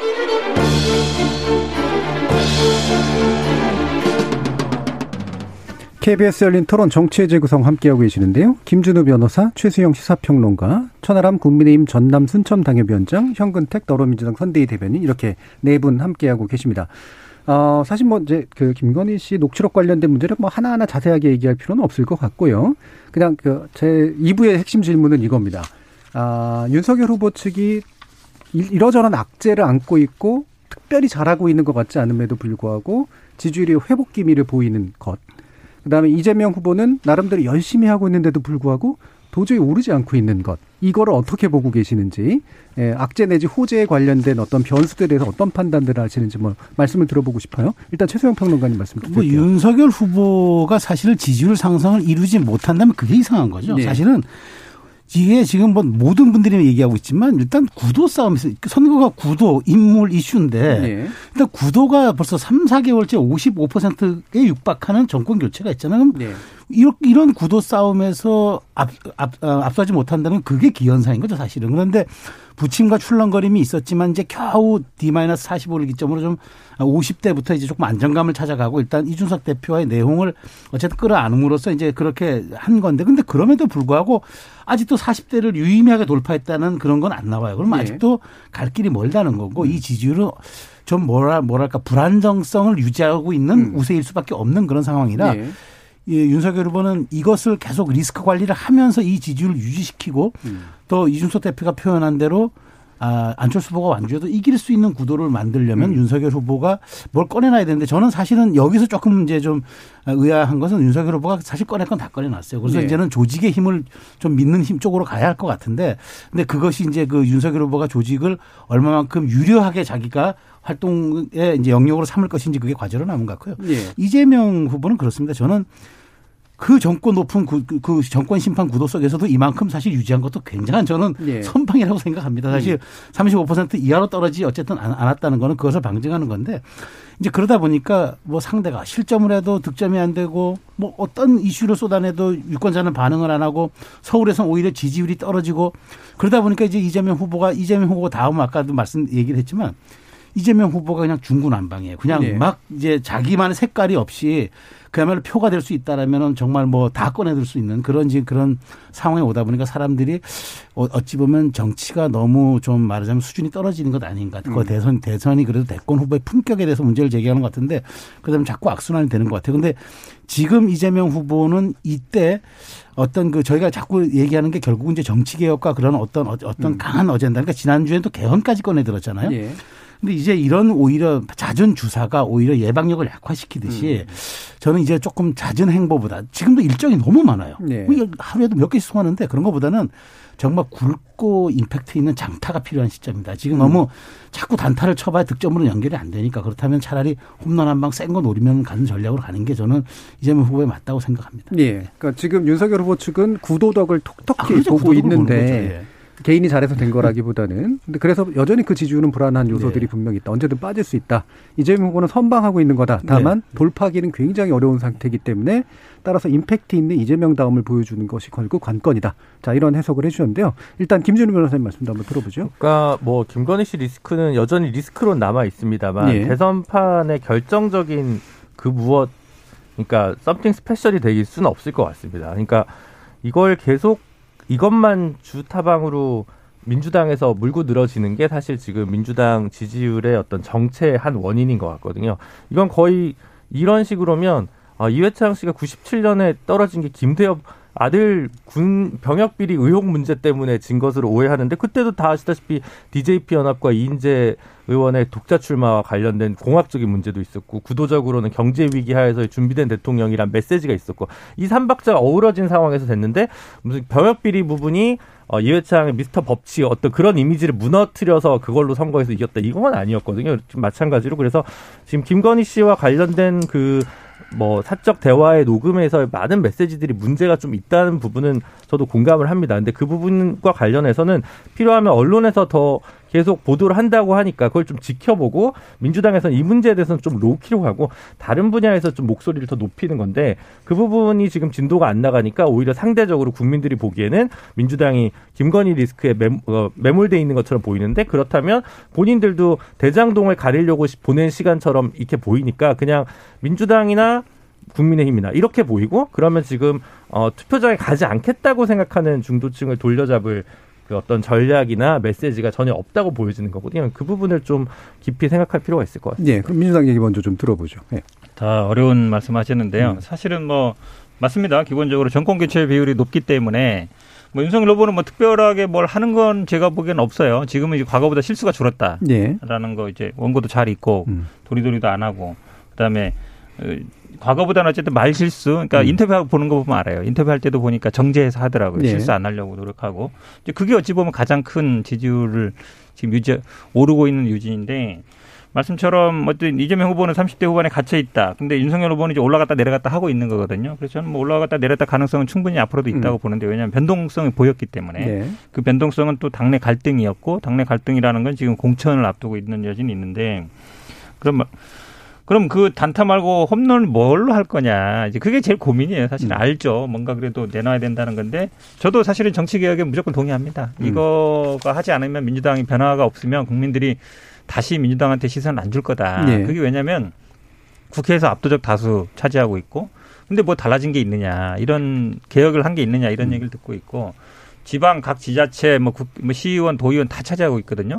별로 달라진 게 없다. 대통령도 하고 있는데 살기 어려워졌다. 이게 사실 어찌 보면 밑바닥 정도로 쫙 깔려 있는 거예요. 집값도 네. 많이 올랐고 전세비도 많이 올랐고 살기 힘들다. 민주당 탓이 민주당 잘못이라는 거거든요. 그건 어느 정도 일리가 있는 겁니다. 그렇다 보면 민주당이 스스로 바뀌는 거, 기득권을 내려놓지 않으면 국민들이 사실 민주당한테 다시 뭘 주긴 힘든 구도예요. 음. 저는 그거를 할 수밖에 없다 보고 사실 어찌 보면 김건희나 뭐 대장동 이거는 어, 그분들이 지지를 하기 위한 어느 정도 명분 음. 뭐이 정도는 되지만 민주당이 기본적으로 도, 시선을 돌리기 위한 거는 어, 되진 않을 거라는 건 저희도 알고 있죠. 예. 그리고 대부분 이게 언론이 보도하고 있지 저희들이 뭐 주도적으로 하고 있지는 않습니다. 음. 자, 서다람 변호사님. 네, 아유 이거 뭐 저도 답답할 때가 있지만 현 변호사님 말씀 들어보면은 현 변호사님 정답을 다 알고 계시는데 이게 구현이 네. 안 되니까 얼마나 답답하실까 하는 생각도 들고 뭐 저희도 마찬가지입니다. 저희도 마찬가지고 세 분이 말씀해 주신 게 저희가 잘한 게 없다라는 게다 음. 공통된 의견이시기 때문에 이게 참 뭐 그런데요. 이게 대선이 이 정도로 맥없이 진행되는 거에 대해서 저희도 좀 안타깝게 어, 생각되는 측면이 있고요. 그래도 조금 정치 공학적으로 그래도 한번 얘기를 해보면 음. 어, 저는 일단 첫 번째로 언론 노출에 있어서 저희가 압도적으로 많습니다. 예. 제가 이제 쭉 예를 신문들, 각 신문들의 정치면 탑이나 어, 포털이나 이런 것들 보면 아무래도 저희가 뭐 이준석 대표도 스피커가 되고 김종인 위원장님도 뭐 또 한두 마디씩 툭툭 지나가듯이 하시고 또 김건희 씨 이슈도 뭐 조금 부정적인 것, 뭐, 뭐 중도, 뭐 애매한 것 섞여 있지만 일단 저희 뉴스고 그러니까 최근에 보면 이재명 후보의 뉴스 비중이 굉장히 별로 그러니까 상대적으로 저희에 비해 적다라는 게 한 가지가 있고요. 또 한 가지는 이 지지율 변경의 변곡점은 저는 사실은 여성가족부 폐지와 그에 따른 20대 남성의 지지 성향의 급반전에 있다고 보는데 네. 이게 이 친구들이 제가 그때도 몇 번 얘기했지만 어, 이번 선거가 비대면이고 커뮤니티나 이런 인터넷 여론의 중요성이 굉장히 높아졌는데 어, 지금 이 20대 남성 분들이 이재명 후보에게 부정적인 그런 뭐 밈이나 짤 같은 거는 정말 열심히 만드는데 윤석열 후보에 대해서는 인터넷 공간에서 굉장히 열심히 쉴드를 치는 그런 부분들이 있습니다. 근데 그게 저는 뭐 여론에 나름대로 꽤 의미 있는 영향을 미친다고 보고요.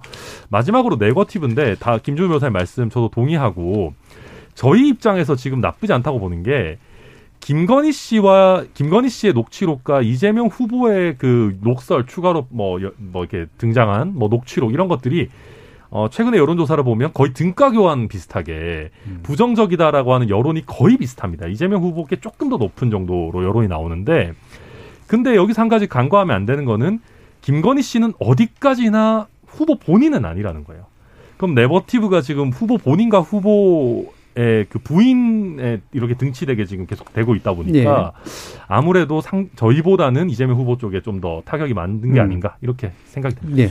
김정은 그냥 서로 네거티브 요소를 그 1, 2 후보가 가지고 있어서 음. 다른 후보들이 얘기하면 뼈가 아프니까 양자 토론을 선호하는 게 아닌가. 그럼 서로 얘기 안 할 거 아니에요. 어? 대장동 얘기해? 그럼 김건희 부속 얘기한다? 이렇게 예. 얘기하면 이제 아비 교환이 되는 거죠. 그래서 서로 이제 얘기하지 않, 않, 않지 않을까. 그래서 예. 두 후보가 고담 준론을 얘기하기 위해서 양자 토론을 일부러 기획하는 걸 수도 있겠다라는 굉장히 합리적인 의구심이 어, 들고요. 음. 저도 비슷하게 의외의 정책 토론 될수 있겠다 예. 생각이 듭니다. 예. 그래서 3자, 4자가 들어가면 거기가 이제 어, 뭐 궁금한 일들이 많이 벌어질 텐데 음. 그, 저, 지난 시간에 이제 말씀드린 게 이제 세대포위론의 한계도 이미 끝났고 제가 볼 때는 그래서 계층 외의 형평성보다 계, 그러니까 세대 외의 형평성보다 세대 내 형평성 문제, 음. 계층 계급의 문제와 관련된 부분은 어떻게 풀 거냐라는 부분 그리고 수도권과 지역의 균형 발전, 갈등, 분할 이 모순은 어떻게 풀 거냐. 수도권 공급 폭탄을 양 후보가 다 얘기하면 지역은 어쩌라는 얘기냐. 계속 음. 가지는 그 음. 소외감을 어떻게 해결할 거냐는 거죠. 그러니까 가을에도 얘기했었는데 부동산 정책 제일 먼저 되는데 다 250만 원씩 공급할 거다. 이렇게 얘기하면 끝. 그럼 뭐 아무 그, 그 논쟁이 없어요. 그럼 코로나19 열심히 예산을 풀겠다. 논쟁 끝. 얘기할 게 없어요. 그래서 일자리 열심히 만들겠다. 혁신 성장 끝. 뭐 아무 할 얘기가 없, 어지는 거죠. 그러니까 모든 후보의 공약이 비슷비슷하니까 예. 그런 부분에서 되게 중요하지만 변별점이 전혀 없는 상황에서 뭔가 예를 들어 누군가 민주당이 아까 정치 개혁을 해서 자기 기득권을 무너뜨리든 아니면 연공급이나 연금 개혁을 해가지고 특정한 계층에 있는 갖고 있는 기득권을 내려놓든 그에 대해서 피를 흘릴 수밖에 없어야 우리 사회 폭력과 불평등의 문제를 해결할 수 있다는 걸 얘기를 해줘야 그게 제가 볼 때는 이재명 후보 같은 경우 얘기해야 될 부분인 것 같고 어 사실은 윤석열 후보 같은 경우는 제가 볼 때 조금 위험한 게 선제 타격론 이런 거 얘기하는 외교 국방이 보수가 진짜 원하는 강한 안보라고 저는 네. 생각하진 않거든요. 네. 그래서 그 부분에 있어서 오히려 우파가 가져야 될 강점에 대해서 어떻게 얘기를 할 거냐. 음. 어, 뭐 아주 조금 유머를 겉들이면 그 저출생 문제가 심각한데 음. 당 대표는 결혼을 안 했고 대선 후보는 아이가 없어요. 그러면 아 여기 국민의힘에서 저출생을 얘기하면 얼마나 진솔하게 받아들여질까라는 의구심이 드는데 어쨌든 그 얘기들 제대로 좀 한다든가 뭔가 좀 정말 힘들고 힘들고 그 속에서 고민하는 얘기를 해야지 얼마를 쓰겠다 몇십 조를 쓰겠다는 공약만으로는 절대 감흥이 오지 않을 거다라는 네. 당 대표 얘기나 후보자 얘기는 말 그대로 철저히 농담이셨던 아, 거죠. 뭐 예. 개인 예, 예. 예. 그리고 아마 제가, 이제 제가, 그 뭔가 감동을 주는 그런 아. 그림에 관련된 이야기를 해주신 것 같아요. 예, 최상 평론 저는 사실 예. 이번에 저기 민주당이 좀 저는 대처를 좀 잘못했다고 봐요. 그러니까 음. 김건희 씨 녹취록 사건이 나왔을 때 저는 그 문제의 공격 포인트를 미투로 잡았어야 되는데. 음. 본인들이 뭔가 구린 게 있으니까 그걸 못 잡은 거죠. 그러니까 음. 거기 자기들의 기억이 다시 소환될까 안희정 뭐 그다음에 저 오거돈 박원순 이런 사건 아, 소환될까 못 했는데 음. 미투로 잡아 아, 그 미투 미투 발언 음. 그런데 이제 그거를 공격 포인트 잡지 못하니까 음. 무속인 논란만 계속 집중 부각했어요. 네. 근데 이 무속인 논란은 네거티브화 하기엔 좋은 소재긴 한데 입증하기 쉽지도 않고 네. 이게 그 말 잘못하면 계속 상대방을 근거 없는 공격을 비칠 수 있, 있고 또 민주당이 정말 민주당의 정체성과 맞지 않는다는 중도층의 또 이반을 불러올 수도 있어요. 그러니까 이런 점들이 저는 사실은 소탐대실한 거라고 보는 거예요. 차라리 아프게 자기들의 잘못을 인정하고 그걸 세게 공격해 들어갔었어야 되고 또 하나는 이준석 대표가 세대포 이런 얘기했을 때 아 그러면 국정이라는 게 그러면 2030하고 6070만 가지고 운영하는 게 국정입니까? 예. 그렇게 바, 발라. 그러니까 민주당 전혀 민주당스럽지 않게 상대방이 뭐라면 그것을 뒤집는 것이 아니라 거기에 따라서 우리도 뭔가 자꾸 보완하려 보완해서 이걸 어쩐 말하자면 좀 비슷한 등가로 치환하려는 그런 전략으로 갔기 때문에 저는 오히려 민주당이 결정적으로 지금 이렇게 음. 그 국면을 돌파하지 못한다고 보는 거니까 결국에는 되돌아가면 정치는 원칙이고 정치는 자기의 정체성을 보여주는 것으로 유권자의 선택을 얻어야 되는데 네. 그런 그런 약간 주춤주춤하는 것들이 자꾸 전 민주당의 발목을 잡고 있다고 음. 보는 겁니다. 그러니까 그뭐 이를테면 이제 구글 언급량이나 뭐 이런 게 사실은 어 실제 투표하고는 별로 상관이 없다는 건 많이 드러났지만 아까 이제 천하람 변호사 말씀 주신 것처럼 결국 뉴스 메이킹이 국민의힘 위주로 이루어지고 있는데 좋은 의미로는 나쁘로는 민주당 걸 쫓아가면서 이제 그 물 안에서 이제 뭔가를 하는 방식이 그렇죠. 되고 있기 때문에 네. 생기는 문제를 좀 지적해 주신 것 같고요. 예, 말씀 주시죠. 저도 뭐 구글 트렌드뿐만 아니라 음. 네이버 트렌드, 뭐 카카오 트렌드도 보는데 최근에 사실 언급량 제일 많은 거는 김건희 씨예요. 예. 대선 후보 세 분보다 더 많아요. 음. 그러니까 뉴스 메이커가 뉴스를 만드는 게 되게 중요하죠. 음. 중요한데 사실은 이 선거가 참 딜레마인 게요. 그러니까 뭔가 비판을 하거나 자극적인 단어를 쓰거나 이러면 저도 뭐 알잖아요. 저도 뭐 어쨌든 이슈를 만드는 기도 하고 욕도 먹고 음. 그러지만 어떻게 하면 되는지는 알아요. 근데 그게 이제 저한테는 부담이거든요. 되게 네. 부담이 네. 돼서 사실은 저도 글을 썼 올렸다가 지우는 게 훨씬 많거든요. 왜냐면 이게 아 너무 자극적인 것 같고. 근데 음. 그렇게 이슈를 또 만들어야만이 또 언론이 받아주고 그걸 또 이슈화 되는 거라서 과연 어디까지 해야 되냐 그 지점을 찾기 참 어려워요. 그게 음. 어찌 보면 정치 경험의 차이고 이런데 그렇겠죠. 그러니까 저도 어찌 보면 이제 원의 인사고 음. 그러다 보니까 어, 나도 정치를 얼마나 할 수 있을까 이런 생각도 음. 들어서 그런 게 항상 이제 딜레마인 상황인 거죠. 그러니까 우리 당에도 항상 저도 우리 당의 대변인이나 이런 의원들에도 좀 나서라 지금 말처럼 이준석 한 사람을 대항할 사람이 없는 거거든요 우리 당에 그러니까 스피커로나 아니면 역할로서 그러니까 똑같은 말을 쓰더라도 이준석 대표가 쓴 거는 기사에 받아주고 많은 받아주는데 뭐 제가 쓴다고 받아주겠습니까? 그럼 좀 조금 더 세게 써야 되잖아요. 음, 받아주던데 그래도. 아니 그래도 좀 이제 좀 그러니까 저는 이제 강도가 좀 더 세야 되기 때문에 예를 들어서 좀 뭐 재선 초선이든 좀 어느 정도 그런 그렇죠. 분들이 좀 나서주고 아니니까. 당대뿐만 아니라 현역 의원도 예. 아니잖아요. 그러니까 그 밑에 밑에 한 열단계 밑에 있는 예. 사람이라서 그런 게좀 어떻게 풀어야 되나 음. 이런 생각을 많이 하죠. 좀 누가 좀 나서줬으면 좋겠는데 그런 사람이 또 별로 없는 것 같고 예. 그런 고민이 있습니다. 자, 그러면 오늘 그 얘기 안에서 나오진 않았습니다만 어, 다시 안철수 대표에 대한 언급들이 줄어들고 있어요. 예, 그렇죠. 지지율은 네. 많이 빠지진 않았지만 10% 정도 되는 유지하고 있는 것 같은데 이후 아무래도 이제 정치라는 게 금방 들어왔다 금방 빠지는 그런 경향이 좀 있어서 이후 정치에 있어서는 중요한 변수가 아닌 거로 다시 좀 보고 있는 건가 어, 어떻게 생각하세요? 저는 그렇게 보진 않고, 그러니까 음. 양당의 이제 그, 그러니까 양당이라는 건 이건 국민의힘과 국민의당인데요. 양당의 전략적 이해가 지금 사실은 어쩌면 침묵 구도로 가고 있다. 네, 약간 네. 소강 구도로 가고 있다는 건데 음. 이준석 대표는 이제 뭐 이제 무시 전략으로 이제 음. 가는 거고 근데 제가 보기에 국민의힘 내부에 삼자 필승 논의가 상당히 있는 것 같아요. 네. 그래서 그러니까 안철수 대표가 뭐 끝까지 완주해도 우리 이기지 않겠나. 뭐 음. 최대 먹으면 15%인데 뭐 괜찮지 않겠나 이렇게 생각하고 있는 것 같고 안철수 후보는 지금은 내 나의 시간에 굳이 내가 뭐 음. 어, 단일화 단짤 꺼내서 할 건 없는데 근데 그렇지만 저는 이미 단일화 기싸움은 시작됐다고 봅니다. 네. 물 밑에서 왜냐하면 음. 안일화하고 간일화가 그 방, 방증이거든요. 굳이 그렇지 않으면 그 단어를 쓸 네. 필요가 없죠. 그러니까 이미 시작은 됐고 기싸움 들어갔는데 결국에는 이제 지금은 사실 또 TV 토론 양강 TV 토론에 지금 여론이 많이 지금 음. 집중하는 바람에 좀 약간 빠져 있는 느낌인데 저는 그렇지 않다고 보는 게 TV 토론이 30일, 31일 날, 30, 31일 날 성사 될, 지 모르겠습니다. 된다고 보고 음.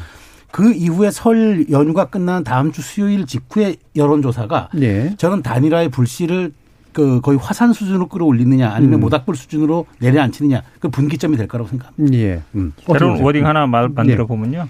민일화도 가능하다. 민주당과의 단일화. 민일화. 네, 왜냐하면 어, 지금 이제 윤석열 후보는 제가 봐더라도 아닐화? 민주당 아니 왜냐하면 윤석열 후보는 거의 지금 들어보면 그쪽 분들 얘기 들어보면 아, 그냥 예. 해도 된다. 왜냐하면 지난번 보궐선거 승리 공식이 있기 예. 때문에 예. 안철수 후보를 어쨌든 지지율을 좀 눌러서 늘려서 음. 독자적으로 갈 수 있다. 아니면 단일화를 해도 누를 수 있다. 이 이거 이 생각을 갖고 있잖아요.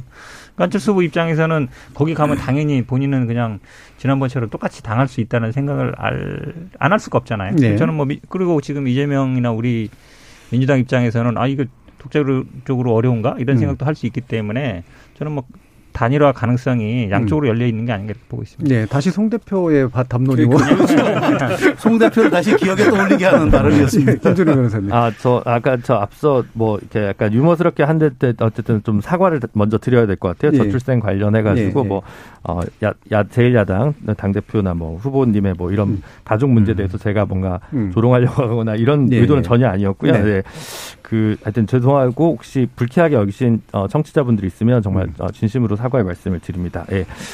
안철수 후보 같은 경우는 그 당시에 윤석열 후보가 3프로 TV에서 약간 경제 능력에 관련해서 좀 물음표가 쌓이면서 그 당시 얻은 좀 반사이익적인 것들이 분명히 좀, 좀 있었다고 보거든요. 그래서 양자 토론이 됐을 경우에 윤석열 후보의 정책 관련한 역량이 혹시 빈틈이 보이면 어, 안철수 후보가 그대로 주저앉지는 않을 것 같다라는 왜냐하면 그걸 정도로 흡수할 정도의 영향이 있음은 좀 증명이 됐기 때문에라는 생각이 들고 그래서 어찌 보면 오히려 양자 토론이 돼서 실수하는 게 안철수 후보한테 더 유리한 그림일 수도 있겠다라는 예. 생각이 들고 음. 가처분이 인용이 돼서 양자 토론이 안 되면 오히려 이두저도 안 돼서 왜냐하면 삼자 토론, 사자 토론 하려면 더 시간이 걸리기 때문에 이게 정무적인 부분에서는 조금 또 달리 볼 수도 있겠다. 당장에는 안철수 후보 입장에서는 그 토론에서 배제되는 게 자신을 주연급에서 탈락시키는 효과라고 생각할 수도 있지만 음. 이게 또 토론이 어떻게 갈지는 알 수 없기 때문에 안철수 후보가 꼭 낙담할 문제는 아니지 않을까라는 생각이 들었습니다. 토론 분위기는 우리 뭐 앞에 계신 분도 잘 알고 계시겠지만 지금 사실은 토론은 설 전에 안 열 가능성이 되게 높아지고 네, 있어요. 그렇죠. 네, 네. 왜냐하면 지금 원래 설 연휴 전에 하기로 했는데 음. 뭐설 직전에 한다 그러다가 지금 이제 가처분 음. 결과를 기다려봐야 되는 입장이고 가처분이 뭐 받아들일 수도 있고 안 받을 수 있지만 뭐 제도가 봐도 받아들일 가능성이 있다 보면 음. 결국은 사자 토론으로 갈 가능성이 있어서 네. 제가 보기에 이번은 설전에는 토론이 쉽지 않은 상황으로 굴러가고 있지 않은가. 예. 제가 보기에는 아마 당내에서는 다 알고 있을 것 같습니다. 예. 그러니까 가처분 아무래도 기다려야 되는 입장이고 방송사 또 편성 기다려야 되고 그렇죠. 또 이후 사후 협상 또 기다려야 되니까 굉장히 복잡한 산술이 돼버렸죠. 예. 천하람 변호사님. 네, 저도 지금 안철수 후보 같은 경우에 오히려 민주당과의 단일화도 저도 꽤 가능성이 어, 올라가 예. 있는 상황이 아닌가 하는 생각이 들고요. 왜냐하면 이준석 대표가 굉장히 전략적으로 안철수 후보를 윤석열 후보의 경쟁자가 아니고 네. 이준석 대표의 경쟁자처럼 포지션을 해놨습니다. 그러니까 윤석열 후보는 안철수 후보 신경 안 쓰고 그냥 자기 길 가고 뭐 되든 안 되든 어쨌든 이준석 대표의 산을 넘어야 되도록 지금 그렇게 만들어놔서 안철수 후보 입장에서는 굉장히 불쾌할 겁니다. 음. 그래서 이게 굉장히 좀 어려운 상황이 돼 있고요. 그 다음에 그 김준우 변호사님 분석에 저도 동의하는 게 제가 안철수 후보라면 아마 물 떠놓고 아 물 떠놓으면 안 되죠. 요새 저희 또 주, 주, 어, 어, 주술 이런 거 나오니까 주속 이런 거 나오니까 아 요새 예. 큰일 날 뻔했는데 예. 아마 윤석열 후보가 큰 실수를 하기를 굉장히 바라고 있을 것이고요. 예. 김준우 변호사님은 빈틈이라고 표현하셨는데 저는 빈틈 정도로는 안 된다고 생각하고 음. 아마 유권자께서 정권 교체는 바라지만 윤석열 후보로는 도저히 안 되겠다라는 음. 정도의 큰 실망이 나와야지만 이게 한번 판이 음. 흔들릴 것 같고 그게 아니라 토론에서 그냥 약간 밀리더라 정도의 수준이면은 저는 그게 뭐 큰 변수가 될 것 같아 보이지는 않습니다. 음, 예. 어, 그러니까 토론을 그냥 봐둬라라고 얘기하기도 좀 그런 상태. 네, 네. 맞습니다. 하려면 같이 하는 게 좀 좋을 것 같고 이런 상태인가 보요 저도 근데 토론에서는 음. 그 크게 승부가 안, 안 나요. 사실은. 보통 그렇죠. 예, 네. 토론은 자기 지지층의 어떤 그 확신만 심어주는 과정에 불과한 거고 실제로 2016년 그 미국 대선 때 사상 최고의 시청률이었는데 당시 딱 끝나자마자 여론조사 돌리니까 57대 34였거든요. 네. 힐러리 잘했다고 57, 트럼프 34였는데 결국은 트럼프 당선됐잖아요. 그러니까 네. 그게 거의 더블 스코어까지 가까웠는데도 그렇게 저는 큰 변수는 안 된다. 그러니까 다만 네. 그 과정에서 이제 중도의 한 10%에 왔다 갔다를 저희가 기대, 기대할 수가 있지 그걸로 네. 승부를 가르는 측면은 없을 거라 좀. 네. 저는 조금 달리고 있는데 왜냐하면 사실은 윤석열 후보가 그동안 별로 나온 적이 없어요. 네, 방송에도 잘안 나오고 토론에도 안 나오고. 그러니까 당내에서 많이 했지만 그러니까 무슨 생각을 하고 어떻게 하는지 본 적이 없거든요. 근데 어쨌든 토론을 하게 될 겁니다. 네. 그러니까 우리 저희 당내에서는 뭐 안 나오면 그냥 삼자라고 하자 이런 얘기들도 있거든요. 네. 그래서 토론회를 하면서 국민들이 아마 그러니까 명분을 찾는 거예요. 내가 이 후보를 네. 지지할지 말지. 원래 지지했는데 지지를 할지 아니면 약간 중도에 움직일 수 있어서 저는 아마 모든 분들이 알 것처럼 마지막 변수는 토론회와 단일화 두 가지로 보고 있습니다. 알겠습니다. 지금 8228님께서 요즘 언론을 보면 확증 편향의 오류로 선동하는 분들만 넘치는데 열린 토론 월요일 코너 정치의 재구성 귀가 즐겁네요. 라는 말씀 주셨습니다. 자, 정치의 재구성 이것으로 모두 마무리하겠습니다. 오늘 함께 해주신 현근택 변호사님, 천하람 변호사님, 최수영 평론가님 그리고 김준우 변호사님 네 분 모두 수고하셨습니다. 감사합니다. 감사합니다. 감사합니다. 정책 경쟁이 돼야 된다. 공약을 촘촘히 점검하는 보도와 토론이 중요하다. 누구나 하는 이야기죠. 하지만 현실의 정치는 그와 너무 큰 차이를 보인다는 건 너무 현실과 동떨어진 주문을 하고 있거나 형신 정치가 잘못돼 있음에도 그 잘못이 평가받지 못한다는 의미겠죠. 그래서 질문을 바꿔봅니다. 여러분은 각 후보가 집권할 경우 어떤 방향으로 국정이 운영될지 예상이 되시는지요? 이에 따라서 주문도 한번 바꿔봅니다. 적어도 예상 가능한 그림을 그려달라고 유권자들이 자신이 각자 그려보는 그림과 후보의 그림을 비교하게 해달라고 말이죠. 지금까지 KBS 열린 토론 정준이었습니다.